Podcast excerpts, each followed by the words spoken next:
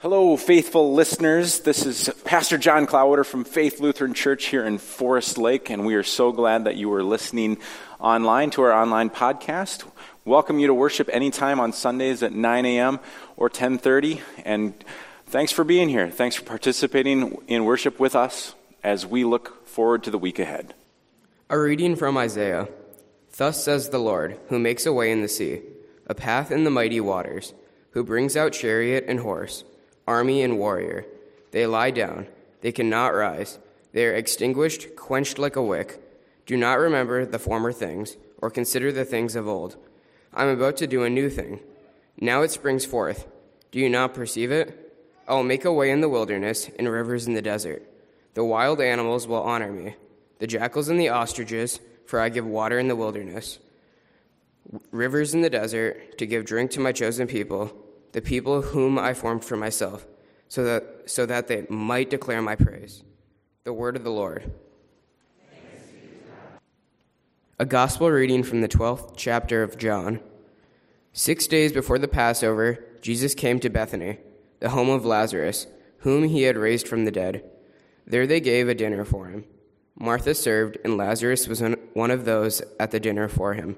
Oh no table with him. Mary took a pound of costly perfume made of pure nard, anointed Jesus' feet, and wiped them with her hair. The house was filled with the fragrance of the perfume. But Judas Iscariot, one of his disciples, the one who was about to betray him, said, Why was this perfume not sold for 300 denarii and the money given to the poor? He said this not because he cared about the poor, but because he was a thief. He kept the common purse and used to steal what was put into it. Jesus said, Leave her alone. She bought it so that you might keep it for the day of my burial. You always have the poor with you, but you do not always have me. The Gospel of the Lord.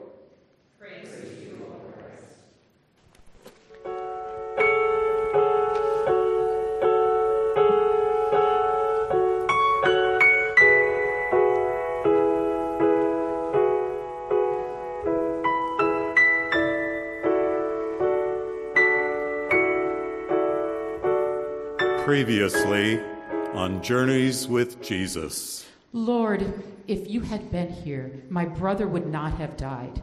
But now there's a stench. He's been dead four days. Lazarus, come out. the smell of death was in the air as Lazarus walked out of that tomb, hands and feet bound and face veiled with strips of burial cloth. Unbind him and let him go. After hearing of this, the chief priests and the Pharisees called a meeting of the council and said, What are we to do now?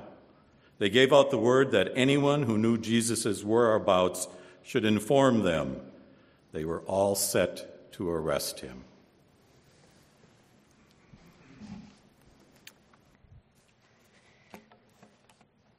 Today, we have another episode in the ongoing drama of the story of Jesus.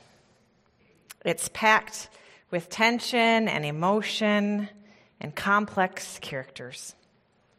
So I invite you today to join me as we notice the happenings in this house in this episode, where each character has a story and an important place in the plot. First of all, we now know that Jesus is not going out in public among the Jews. His life has been threatened by the authorities. People are on the lookout for him. And he knows that there's a plot to kill him, but it's not yet time. And so, first, we meet Lazarus. Sitting at the table near Jesus, he's back from the dead. And he's alight with this Holy Spirit magic. But he also has a giant target on his back. That won't let him stop from living with a new fervor for Jesus. He's now a gigantic threat to the existing power structure because he is a living testimony of the power that Jesus wields. Not just to inspire or to heal of some minor infirmities, but Lazarus is back from the dead. He was dead four days. And Jesus exhibited the power to actually bring him back into the land of the living. And all that in front of many, many witnesses. Lazarus now has a new name. He's referred to as Lazarus who was raised from the dead.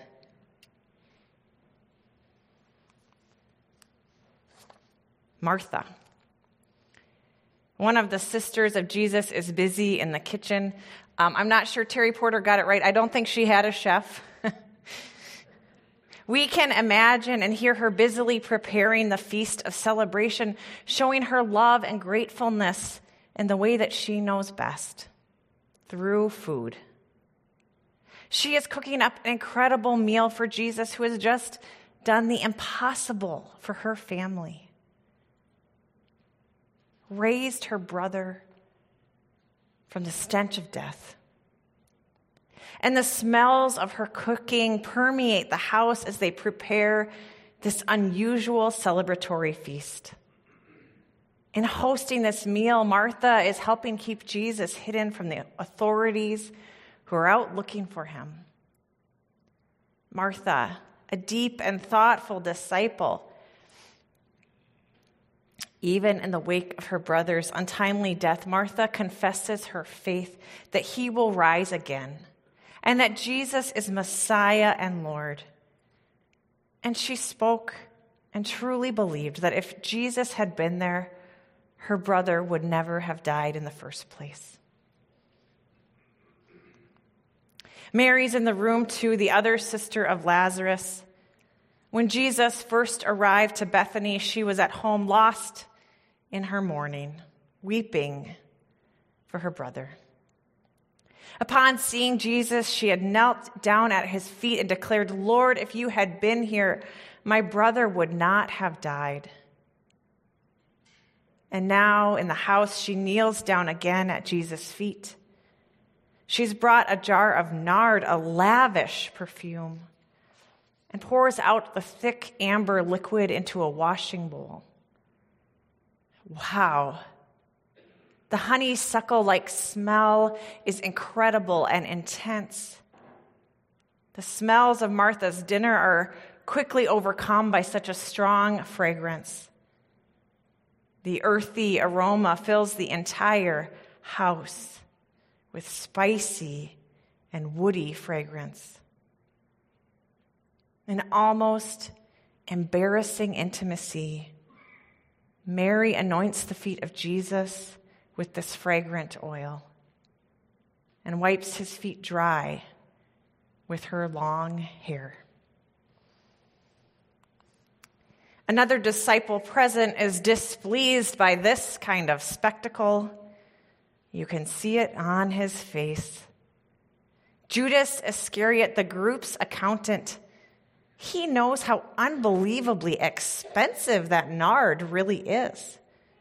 And with a furrowed brow and a pious sense of righteousness, he interrupts Mary's anointing. Why was this perfume not sold?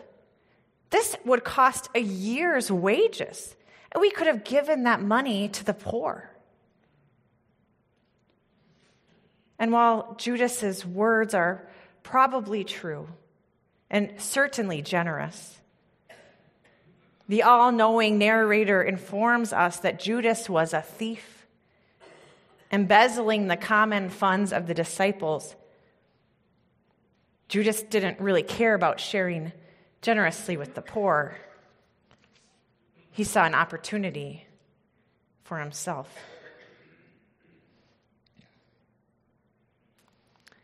And at the center of it all, there's Jesus.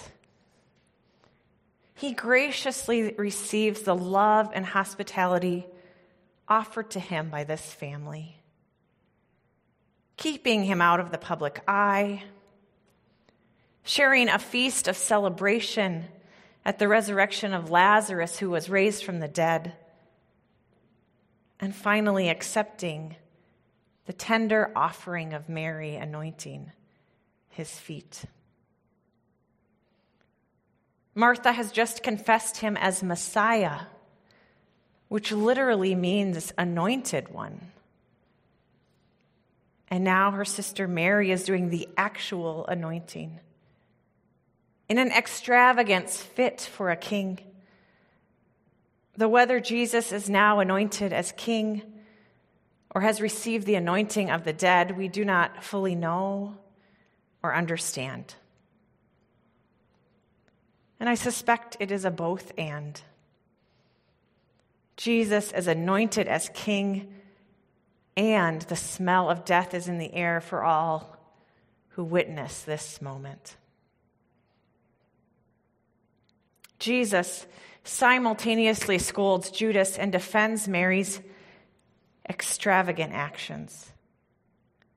Leave her alone. She's anticipating and honoring the day of my burial. And this, friends, is a snapshot of what discipleship looks like, of journeys with Jesus. Lives are forever changed from the grace Christ offers. People are sustained in faith. They serve others, share hospitality, ask hard questions, look to God for help. Disciples lead with love in radical and unexpected ways. Share extravagance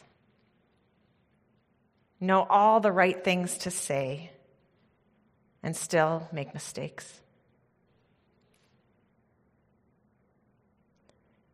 And yet, all are enveloped in the power of Jesus' love and his compassion, service, and commanding word in the hope of change resurrection, new beginnings, more chances.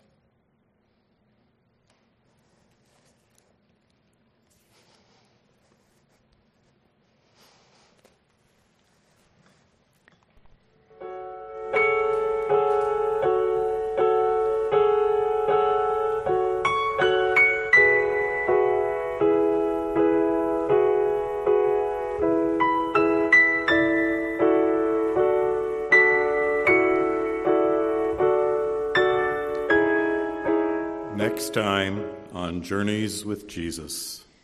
We've got to kill Lazarus because so many of the Jews are going over and believing in Jesus on account of him. Hosanna, Hosanna. Hosanna. Blessed is he who comes in the name of the Lord. The Pharisees took one look at the crowd and threw up their hands. It's out of control. The world's in a stampede after him. Well, that's it for this week's sermon. Thank you for joining us. Look for more information on faithfl.org or certainly reach out to the office if you would like to receive weekly email updates. Thank you.